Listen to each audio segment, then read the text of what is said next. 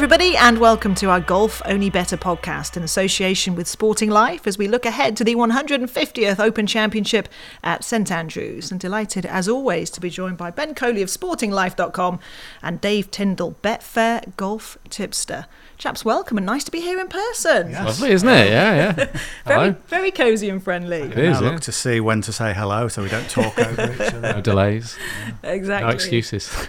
exactly right. Listen, uh, lovely to have you both here, and fabulous that we are previewing uh, the Open Championship at St Andrews. Before we get to that, can I just very quickly reflect, if I can, on what was an amazing performance at the US Open by Matt Fitzpatrick. I was delighted that we have another Yorkshire Major winner.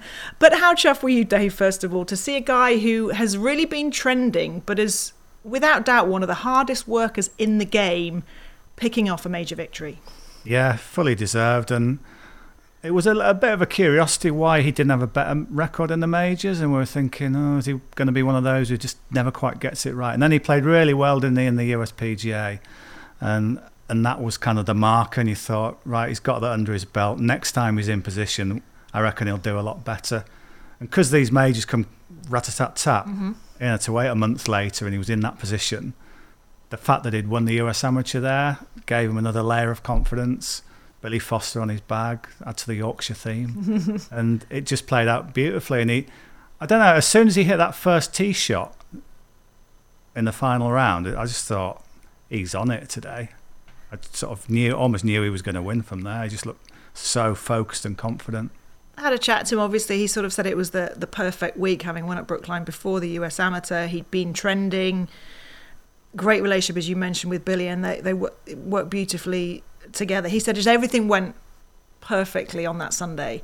For you, what what's really kind of stood out in the emergence of Matt now as a as a major winner and and let's not forget the added length, which has really taken everybody by storm. Yeah, and I think it speaks to that um, the level of hard work and attention to detail he puts in. He's just different. Mm. I mean, we we kind of group all these golfers. They're all brilliant, obviously, but there are some who've just got that that extra something about them. And Matt's it's easy to say now, isn't it? But I think Matt's always been one of those right back from his amateur days, and he, he's looked and he's taken a measured view of what he needed to do better. Um, and he's done it. And I don't think it's any coincidence that adding that extra 10 yards, I mean, very reminiscent of Francesco Molinari when he won his major four years ago. Um, the thing that really stands out, though, actually came in the aftermath. I mean, the round itself on Sunday, what did he hit? 17 greens. He mm. barely missed a shot. Um, the thing that really stood out in the aftermath, and this is, you know, 45 minutes after he's won the US Open, he set six as the target. Yeah. he said, You want to be a great golfer? My team and I have already discussed this. Six is the number. And it's what makes me believe that we do get a lot of major champions, especially ones who are not necessarily the top five in the world, if you like. And obviously, it was Matt's first win in the US. A lot of them take some adjustment. You know, Gary Woodland hasn't kicked on. I know he's had his injury problems. Even Sergio Garcia, it's like, whew, won a major now. He's not been a factor since. I think with Matt, it's like, right, on to the next one. So no surprise at all if, if he's a factor this week. But whatever does happen at St Andrews, I think you you do well to top that image of him and Billy Foster um, arm in arm on the 18th green. Just a, a wonderful, happy moment and, and one being here in Yorkshire as we are today, um, we can all take a, a, great deal of joy from. Definitely. You know Billy quite well. I think the celebrations yeah. are still ongoing, aren't they? Yeah, been to his house. Got a lovely house. Sort of lives fairly near me, and uh, yeah, I I texted him that same night, and I did notice the little online on his WhatsApp way into the night. and he got much sleep, but yeah, it is. Some, a lot of people said I can't believe he's not won a major yeah. before. Um, obviously we, we associate him as one of the very best of Ryder Cups and everything. So yeah, and it was great as well, wasn't that he got that that acknowledgement. Matt's Fitzpatrick family are so nice, aren't they? They were almost yeah. It's good for Matt, but great for Billy. yeah, I do, and I think a lot of people. He, you know, he's a. We all know him, don't we, from golfing circles, but I think the general public have kind of really warmed him as well. And I think their relationship is so key because, let's be honest, personality-wise, they're very different. So look, I think it was it was amazing to see him finally pick up that major and, and yeah and yeah onto onto number six over the next few years. That's his that's his goal. That's his aspiration. So come coming in the Open Championship this week, a lot going on in the world of golf. We've been discussing it for the last few months, previewing all the major championships. How eagerly anticipated is this week's Open Championship? Yeah, hugely. I mean, added to by the fact that we've had to wait a long time for this, you know, and even last year it seems so long ago, but you know, for, for what Dave and I do, and, and yourself as well, Sarah, although you know more famous than us, you won't have any problems getting access. But there was limited media on the grounds last year, right? So even in the last 12 months, we've we're back to normality. Last year we had players like Hideki Matsuyama and Sung Jae Im, world class players, skipping the Open mm. because they were worried about getting COVID before the Olympics. So it really. It, it was a brilliant open won by a fabulous player in Collin Morikawa, and by Sunday it was all about that. But you know, St Andrews has been a long time coming. This 150th mm. Open Championship, and um, you know, for us in, in on this time zone, you know, getting up, I think coverage on Sky starts at six thirty on Thursday morning, and it's just round the clock, and we'll see everything. And and at the home of golf, which you know it's just there's something about the place, isn't there? Um, and and I think you hear it. Everyone beams. I saw Jon Rahm's interview before the Scottish Open. He was like a kid, mm. you know, just cannot wait to get and tee off in an Open at St Andrews. And I know Jack Nicklaus says if you want to be a truly great golfer, you've got to win an Open here. I, I think that's probably a bit harsh on some of the many, you know, the 99.99% of players who, who never did. But um, the point he's making is that this is different and it's why you know tiger woods you ask him what's your favorite course it's not pebble beach mm. it's not augusta national it's St Andrews. So I think that says it all. It's going to be a special week. And everything that goes on in the world of golf, everything that has been going on, do we just feel completely immersed and ready for something spectacular over the next uh, few days? Yeah, uh, the, kind of the be- it's the best place it could be to stop the live yeah. chat for a while, isn't it? It's just look, we're now at St Andrews. We've waited seven years for this. Um, you know, just enjoy the absolute brilliance of all the history and everything. We don't need to be talking about distracting thing. So yeah, I'm just looking forward to that. And and yeah, it, scarcity does make things more special. So five years is long enough as it is, but seven that seems such a long time, and it just adds to it, doesn't it? 150th Open, and the the amazing thing. I mean, you kind of know it because he, you know he missed it, but Rory hasn't played an Open there for yeah. 12 years. Yeah. yeah. It's amazing, isn't it? it absolutely. Is. No no games of football in the run up to this one. Oh, absolutely, yeah. So we, we're going to get onto your trend speech in just a second, but we were just chatting before we before we came on air. I've played it once, blown away by kind of the history, the aura, the feeling of it. You, I know you just come back from a very successful boys at lads golfing weekend, haven't you? I have, thank you. Yeah. Haven't played at the home of golf though before. No, it's on the bucket list very yeah. much so. And and uh, personally as well, you know, I, I was at the Open in 2015, and it just you know we camped on a hill, and it was horribly windy. and you know, Monday finish. It was just a. It was a bit chaotic that week and frenzied. I, would like to experience it on my terms at some stage. Yeah. Um, and I, am excited most of all to see what St Andrews provides this week. There's been a lot of talk in the build-up. You know, Paul Lawrie mentioned in an interview. He wasn't really specifically talking about St Andrews as such, but saying, you know, when we get calm conditions, links golf, everyone thinks you can shoot 60. Um, and there's been talk of what these players could do to it. I think Jordan Spieth said last week could be a bit of a wedge contest. Mm. And I just wonder, you know, I, I, know the forecast isn't for a great deal of wind, but it doesn't take a lot there. It is so exposed um, in a way that some open courses aren't because there are more dunes to sort of protect them from the wind. Um, and I just wonder as well, you know, I'm hopeful from some of the things we've heard, we've heard, and I know we'll, we'll, hear from Matt, who's at the course later on. But I think they'll have been doing everything they can not to have the old course embarrassed by mm. today's mm. pros. Uh, there's only a limit to what they can do. They can't go pushing back and making new tees, but they can let the rough grow, and I gather they have. They can let the fairways get brown, and again, I gather mm. they have. So I think St Andrews might just provide a sterner test than some people think this week, and I hope so. Um, but I wouldn't be one who's obsessed with score anyway. Whatever happens, it's still mm. a, an open at the home of golf. It's going to be special. Do you remember what you shot there? Uh, no, I do remember. It, that's around. convenient. yeah, uh, well, I, am no good at golf. Let's get that straight. Um, but I did, and I, I, um, it was a shotgun start. That will never catch on, will it? um, so I started at 14, and then was terrible for a few holes hit one into the hotel on 17. Standard. Yeah. but then I did, I did then par 18, which was nice because that's the. Nice. Um, I thought of all the players who hadn't parred that. then I parred one and then parred two and parred three. So at my level, what, 22 handicapper, that was a memorable little run. But, but yeah, just playing those holes, just feeling like you're walking in the yeah. footsteps of history and it's just incredible. I was saying to you, I remember just going there and and yeah standing on the first it just kind of like it was sort of the eerie calm quiet and it's weird it's kind of a, a weird sensation you can't kind of put your finger on it but you do feel that history yeah. it's just it's crazy Um, I found it. I found it very special. What did you shoot? I think it was early eighties. Y- You'll do. You'll do. yeah. We we did win the team contest, my Yeah, team, and we won a good. driver each. Oh, lovely. Lovely. Right. Fantastic. Yeah. But no, special, very special. So come on then. The, the trends piece, which we discussed obviously prior to the PGA, prior to the US Open. Just remind everybody how you come up with the names you do, what criteria comes into the trends piece. Yeah, so it's done over 10 years and it's basically done on frequency. So, um, say 10 Americans had won the last 10 editions, any American this time would get the full 10 points. So it's done how many times in the 10 years? Um, and it's worked pretty well so far. So at the US Open, Matt Fitzpatrick and Will Zalatoris finished joint second in my rankings. So that was quite good. Rory was top ranked at the Masters. He finished runner up there. Uh, so yeah, it's it's just you'll read so many previews this week where every everyone's quoting a trend of some sort. So the idea behind it was just to aggregate them all, just to see what it might throw up. Um, so the ele- there's 11 this week. So they're world ranking, nationality, age, open form, winning form, recent majors form, major excellence, the Augusta link, Yeah. that one uh, is fascinating because nine of the last 10 winners at St Andrews had, had had a top three in the Masters. So that's a real strong.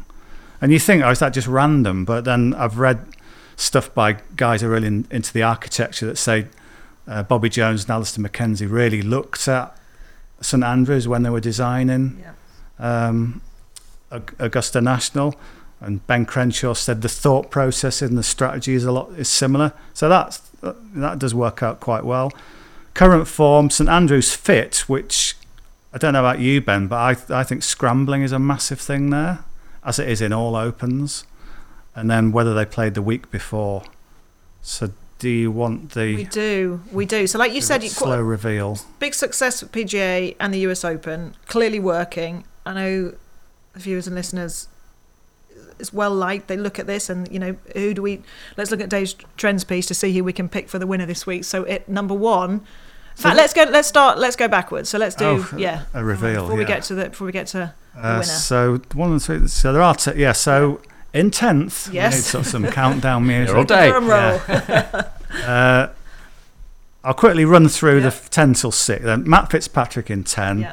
Morikawa defending champion, Jon Rahm, Sung Jae Im slightly surprised in seventh. He was top for USPGA, so US Open. Justin Rose, he's the one that you think, oh, didn't really expect him to, to come out in there. Then the top 5 Mm-hmm. Suspension building. uh, Rory McIlroy. Yeah. Then we've got three players tied on second. Scottie Scheffler, no surprise. Hideki Matsuyama, possibly a surprise. And then the other one is Jordan Spieth. When I originally put this out, it was before the Scottish Open. And one of the trends is whether you've had a top 10 the week before or in the previous three weeks. Spieth did just, he finished 10th. So he's now bumped up to tied second. But the winner, and bizarrely, given what's happened, is Xander Schauffele. Wow. Because obviously I wrote that before he won the Yeah. JP McManus, before he won the Scottish Open.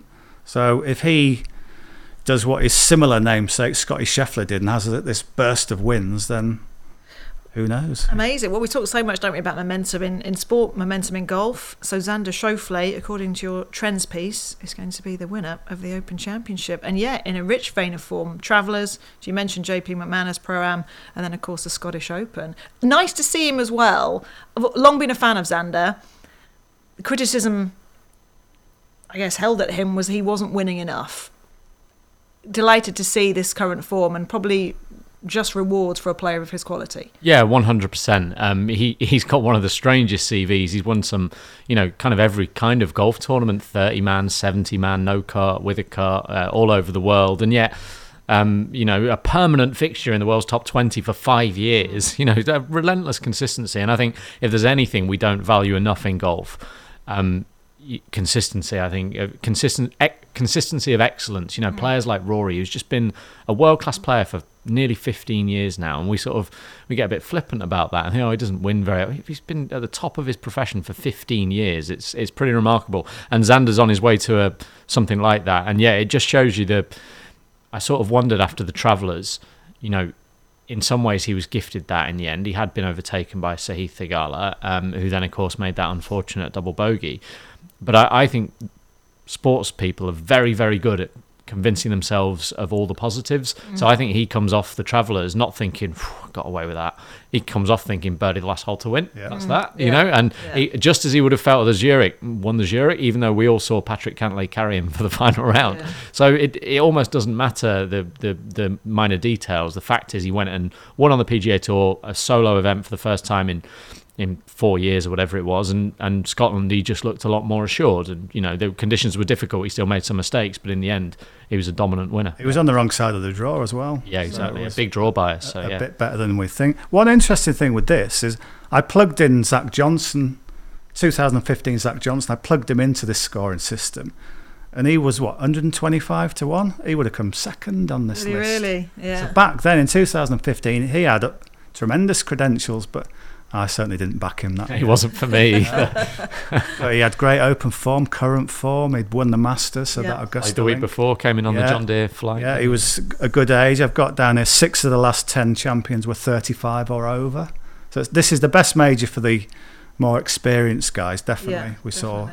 Well, I think three in their 40s in a row. What Mickelson, Els, Clarke, that little run. Um, so yeah, so it was it was funny. I thought, oh, I wonder what Zach Johnson is. The, the, obviously, the ideal would be to find this year's Zach Johnson, but I couldn't find. It's Justin Rose, I guess, from your trends, isn't it? He's just a little bit further yeah. down, but 60 to yeah, 1 Rose, has, Rose has had a second in the Masters, loads of good finishes yeah, yeah. there. So maybe Justin Rose, yeah, is a is worth a, a, f- a few quid. It's just interesting where that, as you said, you're taking so much into it, but it, it's it's good to look back at what it's pulled up so far this year in the majors. So yeah, it's sort of yeah, you can fault some of the maths, but if, if it keeps throwing out yeah. things that seem to be working, um, and I don't know why it seems people, it seems to get the most likes of anything I ever do. People see it as a kind of often this podcast, of course, Dave. Yeah, until today, written written thing that yes. I do. Um, yeah, I don't know. I just sort of, I think people sort of love a trend, and if you can aggregate them all into one. Yeah, and I think you know we all love golf. It's we always like to look at the numbers and the stats, yeah. and you know look at every sort of criteria and work out you know who best fits that. So so Xander for this week, and as we said, great that he picked up that win in Scotland, and I love his mentality. Xander Schauffele, always been a big fan. I think he's pretty even keel, and I think yeah, I think he's going to have a good week. It's the only the only thing with him, uh, and it's a silly thought, is I think as he used up all his wins so we might have thought that a Scheffler, though. You know, they, they, yeah. so many of them just keep it going. Yeah. And, and, as Sarah said, I think him being so even keeled, I think he. Because I sort of didn't want him to win. I yeah. thought, don't win because you've used it up. But that's the thing. Is that you know Rory's talked about that before. Winning, you know, the week before, you know, that age-old yeah. question: Do you play the week before? Do you want to use up that kind of mental energy? And if you have one, yes, you're in great form. But how exhausted then do you feel physically and mentally? So yeah, it, we'll see. But I'm just for me, you know, Olympic gold medalist, like what you had to say there. I think I think he's suffered a little bit when the pressure's been really on, but I think now the confidence he's got from his recent form, I think he, yeah. I think he will be tough to beat this week. So, hope you're right. Yeah, we'll get more into the selections a little bit further on. Let's just go back to the course. You've been talking a little bit there, made the point about so the weather conditions, and as you said, a couple of players talking, you know, will the players tear it apart this week? Let's just have a little look at a couple of the key holes if we can. Holes 1, 17, and 18. So take us back as well. So when when you played and we've discussed this, you, you stood on the first tee, you're thinking, well, you know, I can hit whatever I like here. I'm still going to find the fairway at one. yeah, yeah. Um, I hit a fade. Slice would be another term for that. um, so you can aim so far left, yeah. it's not true. I do remember when John Daly won there. Um, that everyone was saying that's fine because all the trouble is down the right. So if you hitting it left, because they, they said I saw a mate of mine say Xander's miss is. Let me get this right. Xander's miss is left where there's no trouble. So under pressure, then he's gonna he's gonna find fairways because there's the space down the left. Um, I don't know when I played it, I had that in mind, but yeah, it's obviously the space down the left on the first and the 18th. Mm. But do you remember it being everywhere? Space down the left? No, No, I don't particularly. no. But I know for that opening hole on 18, Yeah. you you feel like you can You can't. you can Although we, tow it or heel it, and you you know Yeah. there is there is room there, and it's kind of it's weird that you you've stood there and you you do have that amount of yeah. space. Although it's not absolutely foolproof because uh, Ian Baker Finch, when he was sort of losing his game, went out of bounds on the right on the first, Yeah. and then um, Adam Scott. And those who backed Adam Scott each way in 2015 will recall he was about fifth playing the last, and he and he drove it out of bounds. I mean, how I think you were one of them on him. weren't Yes, I was. Yeah. and he finished tenth, and and there were I think only maybe eight each way places. So how how could he do that? I don't know. Yeah, who knows? Who knows? But he yeah. should have just aimed. Yeah, he could have aimed so far left. It's it- it's not true. So so yeah. So I think generally the feeling is there. You, you have got space down the left. That's Yeah. that's a better side. Where maybe at Augusta, maybe that is different because they say the bad miss at Augusta is left. And Raw, I think Rory's found that Mm-hmm. famously in 2011. yeah. So we'll see whether that applies to all the holes. I don't know, but um, Yeah, I just think for the opening hole, Just- it's yeah, quite a just to benign you- start to get you going. And but as we talk, you know, the history, the tradition, everything that comes with it. So let's move on. We've seen a little fly through of one, 17. Without doubt, probably the hardest hole on the golf course. Yeah, and I would say probably the most famous 17th hole in golf. Mm-hmm. I'm waiting for one of you to tell me, but you know, we all recognise the hotel on the right. Sawgrass. Um, Yeah, well, that's true. Very good, good one. Um, I have a fr- play with a friend at the weekend who said he played St Andrews, and his caddy said to him, "Aim at the hotel." And he said, well, "You sure?" He said, "Yeah, aim at the hotel. The wind will bring it back." And he was furious because he aimed at the hotel, flushed it, and hit the hotel. But um, generally speaking, you take a line closer than you think to the hotel. You cut the corner. It'd be interesting to see how much of the corner some of these guys cut. Um, as you said, Dave, the miss. If you do miss left. It's not dead, whereas it is if you miss right, um, which is certainly true for, for the majority of the holes here. And yeah, uh, we we see all the fun and games of the 17th, the bunker obviously guarding the front left of the green, and then the wall at the back. I, I remember Miguel Angel Jimenez. Mm. He's not the only one, but using Yeah. the wall to mm. to get it back onto the green. So it's it's a daunting hole, but it's also a fun hole. You know, there's like most holes at St Andrews. I, I feel it. Okay, you can't miss right off the tee, but that you can recover. That's the point. You know, if you do hook it 30 yards left off the tee, you can play that recovery shot with your second or get up and down from the bunker, use the wall, whatever you got to do.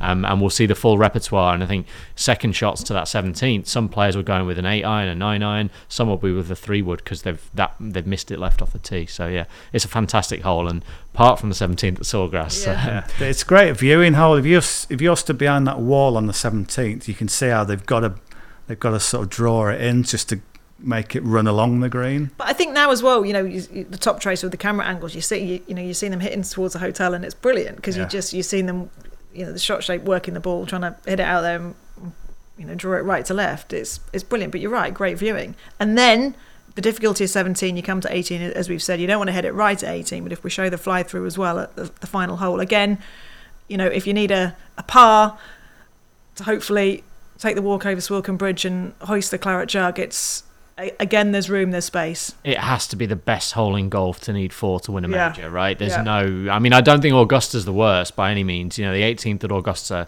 But that tee shot 18 it's, a, Augusta. it's a narrow tee shot, Yeah. isn't it? But I feel like you, yeah, there are there are tougher places to go anyway. But St Andrews a big birdie opportunity. We we've seen some fabulous moments here down the years. I think it's not the gimme birdie that you know. I, I remember there seemed to be a lot of players arrive at the 18th. Back in 2015, obviously it'd been wet and windy that week, and it was playing soft, and we were all waiting for Spieth to make the birdie and get into the playoff, and Jason Day to get in the playoff with it, and they came up short because they put that front pin where if you do miss your wedge short, you're in the valley of sin, and and, and all of a sudden five and six is is coming. So an, another fabulous hole. And when I do get to play St Andrews, one where you can, I think any player of any standard really can feel like they've got a chance. But um, well, if I parred it, anyone can. oh, there you go. That's what I was getting at. Really.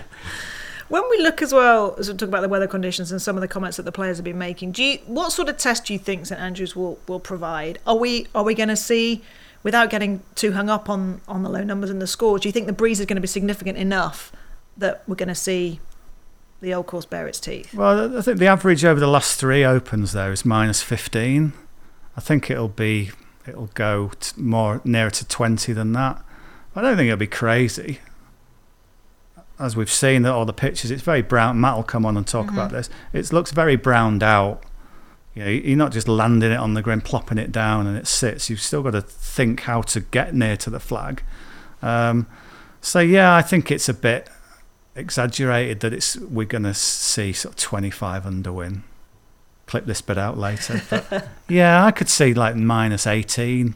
That'd be yeah. I guess. tend to agree. I, I, think the thing about 2015, which was minus 15 the playoff, wasn't it? Mm-hmm. Like they they had some bad wind, obviously had to stop playing, but it was also very very soft that year. Um, and I think the one thing that will hopefully um, prove enough to keep these guys honest this week will be that it, it's going to be it's going to be firm and fast. Mm. So you give them firm and fast conditions, and it's never easy. And I don't think it will be easy, whatever whatever happens. Yep. Be fascinating when you mention Matt. We can hear from Matt Cooper now, a Betfair golf tipster who is live for us at St Andrews. Hello, nice to, uh, to speak to you all. First of all, Matt, we've, we've just been discussing uh, the course, the, the, the weather forecast, etc., for the week how does the course look? How do conditions set fair for for the championship days? Yeah, I was listening to what you were saying, and, it, and it's bang on. It's very brown, especially up, up, up to the to the greens. And they put a bit of water on the greens, but um, the rough's very wispy, but also quite thick in places. And I was also very impressed with your predictions of the of the winning score because we've we've just had Matt Fitzpatrick in, and he was chatting about what he and Billy Foster had been predicting and the number they came up with was eight and 18 under par. So you guys uh, got it smack on the on the nose. I'm very impressed. Excellent stuff. Talk us through, I guess, the week, some of the storylines. Obviously, we've been reading and, dis- and discussing in the media the last few days. Matt, for you, what are the key storylines heading into the 150th Open Championship? Yeah, well, I, I won't repeat what you said. It's very clear that the town is in quite a frenzy. It's quite giddy. Uh, you know, you've got Americans gee whizzing around everywhere. Uh, I had a wonderful little time last night in the Jigger Inn. It was very quiet there. It's going to become very corporate as the week goes on. But I ended up chatting over the over the brick wall to a local from St Andrews who told me amazing stories about watching Cary Middlecoff hit off old Granny at the, the, the tarmac in front of the 18th. Uh, he watched Tony Lema and Arnold Palmer play then, and it, it felt really quite quite emotional because as he told me his stories, I could I could see all these old golfers in colour, whereas I tend to sort of imagine that before I was born, the, the whole world happened in black and white. But it really gave me a sense that you know these these great golfers were playing in colour. They were playing this golf course, and it, it gave me a real a real vivid sense of the history of the place. Uh, and I, so I I think we can't get away from the fact that the history is going to be a, a, a big story this week, and potentially it's going to be one of the, the, the, the pretty much every golfer is going to be obviously motivated by the fact that the, that the history is there. But I, I think looking for somebody who, who, who, that allows them to put the fire in their belly is, is definitely a thing to go looking for. Definitely. For you, who's your pick for this week? Well, I'm a, I'm always a bit of a softie with Jordan Spieth. Whenever he starts talking about the fact that a, a golf course fires the, the sort of neurons in his brain when it comes to creativity around the uh, around the greens and on the greens, so uh, the fact that he likes the golf course is a, is a big thing in his favour. And also, I'm I'm I'm quite sweet on Tommy Fleetwood this week. I think the fact that he got a top five uh, quite recently in uh, the USPGA is is quite a big thing for him. And he's coming back to the Dun uh, to the home of the Dunhill Links as well as the home of the golf, where he has a great record on the old course. Uh, seven years ago, it, he w- he was let it was let it known to him that he had a good record on the course, and it got in his head a little bit. I think a little bit older, a little bit wiser. He's got it in him to uh, to, to make the most of his his fondness for the track this week. Definitely, and just the word, Matt, you, you, talk about sort of you know the conversations in the town and just the general feeling. What what is the kind of the buzz, even just around the media centre today? You know, Monday of the Open Championship week, just a general sense of everything that's going on in the world and in the world of golf right now. That we are back here at, at the home of golf and and what should be nostalgic, just a very, very special, unbelievable few days of golf. Yeah, I, I, th- I think in the media centre it's very obvious that it's, it's quite different to last year. Um, I was at Royal St George's, and I mean to be honest, that was that was a very emotional uh, moment because it was the, it was the first time back on a links golf course, and it, I can remember as I walked up to the golf course that day, just hearing the crack of the flags, you know, they, they snap in the wind, and hearing the sort of the bleachers around the 18th uh, the 18th green, hearing those seats snap back after people leave them, those sort of weird noises, the, the sound of, of, of, sort of shots being hit on top of a dune and in between a dune, that those, those are the sort of noises and the, and the sights that really got you going. But at the same time, the, the media centre was like a third full to, to sort of um, make it a safer place to be. This year, it's it's far fuller. It's it's really noticeable that uh, St Andrews is buzzing with a lot of people, and the, the whole structure of the of the golf course is so vastly different to 2015. There are, and the, the, I mean, there's armies of marshals and workers. It's it's quite extraordinary. I mean, I, I can't even begin to think how the, the population has been increased um, during this period. I, mean, I, I stayed in the campsite last night. I'm in the town for the rest of the week, um, but there are 2,500 people staying in that campsite behind the Old Course Hotel um, uh, per night. Uh, uh, it's just an extraordinary operation that the have put on. And will you be frequenting the Jigger again this week, or you said it's going to turn a bit corporate? Is it for the next few days? Yeah, well, there are rumours that if you've got a ticket, you can get through the front door. But uh, yeah, I think the corporates are going to get hold of it for the rest of the week. But I did befriend the security guard, Adil from Sudan, who's, who's moved over to Edinburgh, and uh, I, I, ended up explaining to him the game golf because he's never seen it. His when I explained what the what the sand pits and the flattish bits did, he, his laugh echoed across St Andrews, and it was a joyous sort of sound as I sort of explained the game of golf. And and I, I really love it when you when you you tell people what golf's all about. You see through fresh eyes just what a slightly bizarre experience and, and sport it is, but at the same time, eh, eh, eh, one that like, has obviously captured the imagination of millions of people around the world. And I think that they're all going to be looking at this spot the next uh, the next seven days. They really are. Good stuff, Matt. Thank you. And enjoy it if you do head back to the Jigger. Enjoy the week. It's going to be something special. And uh, we'll look out for your updates as well, Matt. Thank you. Yeah, so Jordan Spieth, Matt's fancy for the week. Uh, Dave, let's get to the uh, let's get to the meaty bit of the podcast then for you. Who's your who's your winner at St Andrews? Jordan Spieth. there you go. Uh, we didn't unscripted. Yeah, yeah, yeah we didn't. Uh, I didn't liaise with Matt about this to to make this a big gamble on Spieth. But yeah, for all he says, I just think he he doesn't see straight lines. I think mm. Jordan Spieth sees curves and different um, different ways the ball goes into the hole, and he, he loves the creativity. Obviously, won that Open in 2017. A birdie would have got him into the playoff, wouldn't it, in 2015? Yeah. So he loves this course as well. Top 10 in Scotland last week. Yeah, he finished a bit poorly, but a top 10 was a good run out. A lot, a lot of the big players didn't play well at all. He got four good rounds under his belt. He's won this season as well. Mm-hmm. Um, just loves loves this tournament. Um, so yeah, I thought Jordan Spieth, the man to beat. Full of confidence as well, and we know that when Spieth is full of confidence and he's got that swagger back, yeah, could potentially be tough to beat. Ben, for you, who's the who's your who's your pick? I'm going with the Aussie version, really, mm-hmm. of Jordan Spieth, Cameron Smith. I I think um, this could be really good for him. And I, I spoke last month when we discussed the US Open that for me, aside from the, slightly freakish US Open at Chambers Bay when he sort of emerged on the scene, um, that tournament will never really work for him because for all that driving accuracy is not as important as it's sometimes said, the the things that catch Smith out are hard to recover from. He has a big miss. It's usually to the left, so hopefully some of the things we touched upon about the old course will will help in that regard. But he needs somewhere where he can mitigate the mistakes because he will make mistakes uh, with a run of birdies, and I think that's why he likes Augusta. I, I think Augusta always gives you those opportunities if you're prepared to take on some risk. Um, and and I see similarities. Obviously, as Dave's touched upon, there are very strong matches between Augusta and the old course. Now he's not won at Augusta, but he's come mighty close on a couple of occasions. All the creativity that we speak about with Spieth around the greens will will absolutely sing to him. He's played brilliantly in, in a couple of majors already this year. Um, you know, from tee to green, and somehow his putter let him down. He's like the reverse Zalatoris in these majors. He puts brilliantly all year, and then he's turned up and made nothing.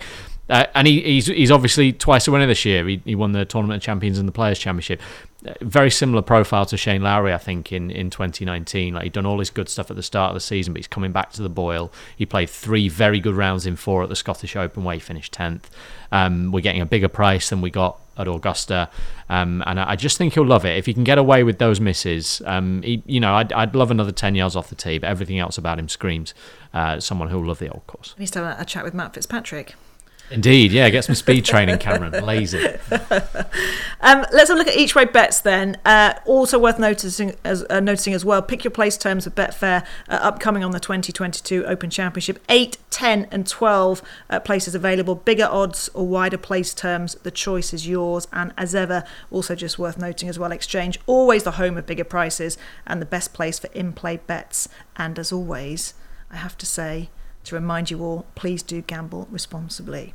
Uh, Dave, each way bet. Where are we looking? Yeah, I, I went for Tony Finau in this category. Um, he didn't play the Scottish Open, which I was a bit surprised by. But then I was thinking, why wouldn't he do that? Maybe it's because he's played in the Alfred Dunhill Links a couple of times. So he's come to St Andrews and had a, a couple of good runs under his belt. I think he finished 10th both Mm-hmm. times. Shot a 66 in one of those rounds. And he's one of these players, you look through his record, so much of his good form is by the sea. Got a really good open record as well. I think he's got a top five and two top tens at Augusta, so there's that link as well. He's got the form. He was runner up, wasn't he, in the Canadian Open, runner up in Mexico. So just a lot of form lines seem to converge on Tony Finau. So, yeah, you, you sometimes get a, a little bit worried in the finish and how does he get over the line? He might could be one of these where maybe he posts a score and hopes it stands up. But as an each way proposition, I think it, I think 58 places. I think it goes down in increments of five. So I think he's 45 to one with 10 places. Um, I think, yeah, he he just ticks a lot of ticks a lot of boxes for me. And, and on this course, with that extra bonus that he's come over for the Alfred Dunhill links, it'd be nice if he was rewarded for that sort of prep. Yes, definitely. You're liking Finau as well, aren't you? I'm afraid I'm agreeing. Yeah, which I left uh, you with anything to say. a double vote with Tony Finau. No, I'd, I'd pick up on that last point. I mean, obviously with Cameron Smith, he doesn't have the course experience. I do sort of think, and and look, it's only a year since Collin Morikawa won on his Open debut, and these days I think experience probably, you know, generally can be overcome, but it doesn't hurt in Finau's case that he's been here for the Dunhill Links, and you think Zach Johnson had played St Andrews a couple of times when Louis won here in 2010. Yeah, he was he was a new name on the scene, but he played the Dunhill Links. You know, had strong connections with the golf course, and and Tiger played here as an amateur, so um, it, it's helped all the recent St Andrews winners to have had a look around. As Dave said, you know, he's a golfer who, who really won't mind. Usually with big hitters, um, we think, well, you need a bit of rain. You know, everyone seems to think Rory wants it soft, and, and certainly he'd prefer it that way. Finau's different. Um, I, I think he's he's a vastly creative player. Um, in a way that sometimes gets lost because of his power. He's got great touch around the greens, and the thing he, he's kind of hit the ball the same all year. But the thing that's come around recently is his short game. Played really nicely at the Travellers. I'm not too fussed about whether they played last week or not. I kind of becoming as the more I look at golf tournaments, the more trusting I am of players to get do what's right for them. You know, and he certainly doesn't have um, much to learn about the old course. He was there at the weekend, um, and I thought from the moment he won the the Northern Trust last year that. Um, that should be the the missing piece in the jigsaw, and he's not quite had the floodgates open like Xander Schauffele, but it wouldn't surprise me if he were able to upstage him here. I bet he'd do a really good speech as well if he won. Great, wouldn't it? Amazing. great. I mean, he's he's one of the most popular guys, isn't he? Yeah. Let's be honest. I mean, among his peers, fellow pros, but for us in the media, fans, everybody loves him, don't they? Yeah, he'd be such a popular winner, wouldn't he? Especially with us. Yeah, yeah, with us in particular. I, I think one of the, you know, the other thing to say is like, of all the open venues, I do think, and this might be a bit simplistic, but I think the Americans generally are a bit better at St Andrews than than some of the other ones. I think there's, um, there might be all sorts of reasons for that. Maybe it is that they really feel that they're moved by this experience in a way they're not moved by other courses. agree. Yeah. Um, but but also here, I you know for all I've I've gone with Smith, and I, I do like his creativity. That bit of extra ten yards off the tees, it could help this week. I, I don't think they'll completely overpower it, but certainly you think I was like the ninth, and and Finau could could well be up there on the green with his tee shot. So it, it's hard to see him playing badly. I think you know you're getting 10, 12 places. I'd be disappointed if we don't get a good run at that. Yeah, but that great blend of yeah power and absolute creativity and quality around the green. Soft hands, uh, super guy as well. So yeah, we wish him well. Special selections for this week, Dave. Uh, Haotong Li. Yeah, Yeah. Um, best celebration of the year for me. When he won on the DP World You Tour, did back I was. It was. I can uh, so yeah, you think, am I picking him because of recent form? Mm-hmm. Obviously, there's an element of that. Um, but he's got these two other things. He, if you remember, he shot a 64. Was it the final round, or was it 63? Final round at um, Royal Birkdale to finish third. So he's finished third in an Open already, which is fantastic. Um, he was halfway leader in a the 2020 USPGA. He's got another top 20, I think, in a US Open. So he's sometimes you look at guys, maybe someone like Billy Horschel, you think, oh, he's playing well, and you look at his open, his majors record, it's terrible. But Haotong Li seems to be one of those who's gone straight into it and played well. And then he's another who's played really well in the Alfred Dunhill Links. And I totted it up and I checked with Ben, who's gone through painstakingly gone through all their It's been a long month. yeah, on, stripped out all the St Andrews part of the Dunhill links. 'cause Yeah. I- It's obviously played on three courses, and I got and Ben did very Ben fact checked to this for me. Haotong Li has played six rounds at St Andrews, and he, he's a combined twenty-five under. Wow. Good So teamwork, you two. Sixty-seven Loving point eight three. I think Yes, that works that's right. out. It's a fabulous one of the top ten scoring averages in the tournament. The best, by the way, is Justin Thomas, but there's a big, big red flag next to that because he played it once and he shot sixty-six. So Yeah, it's yeah. not so much Yeah. an average as a Well, well I hope there's a big red flag with Haotong Li when he's won and he's winning for China. But um, yeah, it's an average of 67 ish. Four of those, 20 under. Uh, And as we know, 18 under is, is the official the winning official score. winning total, yeah. And he wins. It's simple as that. So, yeah, specials, what you do with him, top 20 maybe Mm-hmm. would be a way to do that. I mean, top 10 even. But then you, you back him in the each way market. Just in some way, shape, or form, I think getting Haotong Li is a, a sneaky little good bet there. It could be a top Asian option as well Yeah, because yeah. you know Hideki Matsuyama's kind of on my radar, but his open record's sort of getting worse, and he didn't play it last year. Sung Jae chose to skip it last year as well, and you know maybe maybe it doesn't mean as much to him as, as we would think. Uh, maybe that's harsh because obviously they had the Olympics in Tokyo, but yeah, top Asian, top rest of the world. He's he's definitely one to, to dig around for. Absolutely. And for you, as specials, who's what's piqued your interest? I've got Thriston Lawrence for the top South African here, and I know some people will be listening and thinking, "Well, come on, give us someone we've heard of." But um, you know, we got David Lingmerth over the line somehow by a single shot in the uh, in the US Open. I do think with majors, sometimes you got to dig around a lot, but these are some of the best opportunities actually. And and with the top South African market, the the basic logic is Louis clearly not at his best, and he hasn't been all year. Um, I'm not certain this is an ideal test for Bezuidenhout, um, who's the other joint favourite, and you get past those two, and, and they're much of a muchness really. Um, Dylan Frittelli's got a good open record, but he's not playing very well, and he's very very wild off the tee. Erik van Rooyen's in a in a really bad run of form. Dean Burmester showed a bit more in Scotland, but again, you know, he's, he's got some good rounds here, but I, I, I think he probably lacks a bit of subtlety. And Thriston Lawrence, he, he is a new name on the scene. He won the Joburg Open. He's probably quite lucky because it was um, cut to 36 holes. He never really had to play golf under pressure, uh, but that got him his open spot. But the most impressive thing is he's just kicked on. We saw him contending for the Irish Open. He played well, top 30 finish last week in Scotland. You go back to his amateur pedigree, it's really, really good. Amateur championship. Uh, I think he might have won the Lytham Trophy. Um, so he's got loads of links experience and links form. You can back him each way about 10, 12, maybe even 14 to 1. Three places. It's only about 10 or 12 runners. I, I think if he makes the cut, you'll get paid out. So yeah, hopefully he does that. You convinced me. Good. That's the job. Me. There we go. An exchange bet, Dave. Yeah, so you can do all sorts with this. You can go right at the top end, you can go further down. I've gone for someone fairly near the top, Shane Lowry. Mm-hmm. I do think if he makes an impression early, I think his price will crash. So he's a, he's a good back to lay because, oh, that's Shane Lowry. He's won the Open before. Um, he- he's going to do this again. He's played really well this year without winning. Um, he probably should have won the Honda. And the Honda is, is a great predictor of the Open, isn't it? We've had Todd Hamilton win there, Justin Leonard. Harrington's there, won there subsequently. Harrington, yeah. any else. Yeah. You go through it, everyone.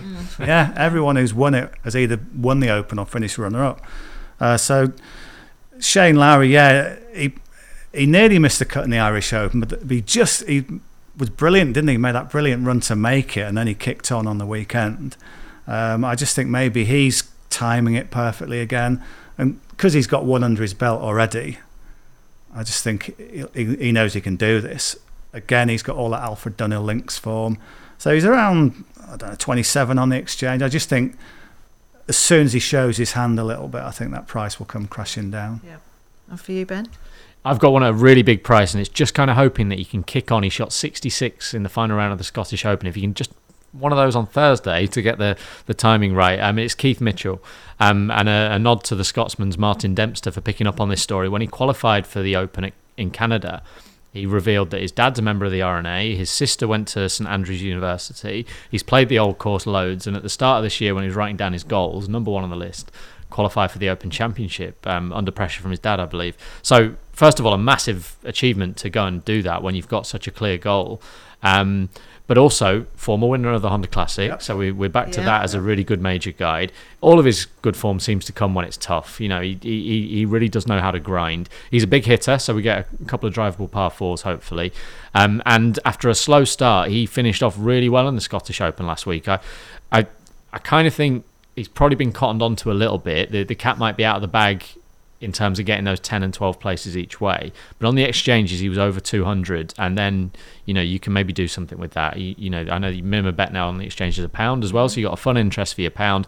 If you're having more on, you might get a chance to, to trade out because I alluded to it earlier. I think we will see a good number of Americans, and uh, he could be one of them. He's certainly be a big story this week if it does happen. Nice. And, you know, as we sum up look back, look, talked about the course, some of the key names.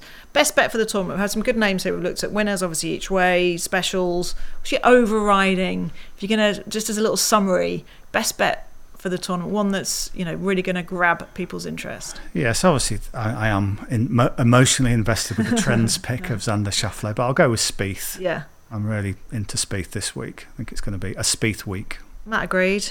Yeah. I like the Spieth pick. And Ben, for you? Yeah, I'm going to nail my colours to the Cameron Smith mast, but I, I, will say this: we haven't really mentioned Rory McIlroy, and it wouldn't have taken much more on the price for me to think he was the bet. Um, I, I do think you know he missed it in 2015 when he was out undone by the draw in 2010 after that brilliant start. Um, we all thought Rory will win at the old course, and actually you don't get that many chances to miss one of those chances mm. in 2015. Um, yeah, I think he's going to have a huge week. So I wouldn't go as far as to say, you know, my best bet, but these days you can bet forecasts and you get massive prices because picking the winner of a golf tournament is hard enough. Picking the seconds, uh, ridiculous. But have with Rory first or second with some of the other big names, I, I, think he'll be up there. Is what I'm trying to say. I think it's going to be a big week for Rory, and he's one of those. He won't make my staking plan, but I'll be the happiest man in town if he wins. Definitely. And just a quick before we just wrap up, a quick word on Tiger as well. There's the there has been a few rumours. You know, he's coming back, two-time winner at St Andrews. Mobility-wise, he doesn't look great. We've all seen the pictures, the images. It's going to be a special week. He earmarked this. He desperately wanted to play here this week. Some people are saying, you know, this this could be it. You, you know, what what's your I don't know. I've kind of got that feeling. What a place to almost go out. You know, physically, we, we don't really know how bad it how bad he is, because he doesn't let on, and also he's trying his hardest to make sure he's he's going to be out there. Yeah, I mean, it up. could it be though? Uh, no. I mean, it's a, it's a very flat piece of land. That, that's in his favour compared to Augusta, where it's all up and down. But sorry, could it be in terms of the? Do you think this could be a farewell? Could this be a? In terms of, yeah, yeah, I I fear. Picture on the bridge waving on, but on Friday, or will it be Sunday? It's Tiger Woods, so I think it might be Sunday. I think, it, yeah, I've got a feeling he might do okay for 36 holes, and then it'll just catch up with him. So fairly early in the piece on Sunday, before all the, the big stuff is decided, we get the image of Tiger waving. I, I could see it. I, I don't know. I don't know. It, I, interesting. Paul Lawrie's another. You know, he said he doesn't think he deserves, and I think it's nonsense. The the fanfare of a Swilcan Bridge send off. Yeah. So he's not committed to this being his last, but he does deserve that, and mm. and that would have been a nice thing. And perhaps that's something that will change as the week goes on. But as far as Tiger goes, I have to say I was alarmed when I saw a a video of him swinging on Sunday, and I just I I know it sometimes can be misleading, but I just thought there's that's not a swing that can do a no. lot mm. in this game mm. going forward. I'm afraid. So I think he's very close to the end. Um, this has been such a big target, and I think. Um, I don't know if he's the type of man to, to do that and to, to really embrace that moment, but I think this is the last we'll see him at St Andrews. Yeah. yeah, and you could also see he might play and then take time to reflect not necessarily have it as a big sort of grand this is me i'm done but it could well be in a few weeks months time yeah yeah and if he if he shot if he shot 68 on sunday somehow got through to sunday shot 68 maybe you think about right, that's it yeah given everything yeah, yeah, yeah. and if it, if it is the case then we'll be able to reflect and we'll have time to do so i'm sure in future yeah. on, on a brilliant career but i'm so glad he's made it here yeah. because let's face it when Same, that car crash yeah. happened you know whether he'd make it back to golf at all was in great doubt. So. Yeah, I know. Just yeah, I just think it's worth physically what from what we've seen it it there are a few signs, aren't there, that this uh, this could well be it. Yeah. Okay, chaps, thank you. Look thank forward you. to seeing how your selections and picks uh, work out uh, for the next few days. Uh, thank you uh, for listening. Also, just before I head off, just to mention uh, betting.betfair.com will have plenty of extra content through the week. Uh, Steve Rawlings will be blogging across all four days with in play updates plus three ball and two ball tips throughout the tournament. Get on Dave's picks, get on Ben's picks. They'll be successful as ever. We look forward to coming back together, I don't know when, for our next Golf Any Better podcast and discussing how successful you were. But thank you very much, chaps, and thank you you uh, for listening. Uh, we will see you soon and enjoy the Open Championship at St Andrews.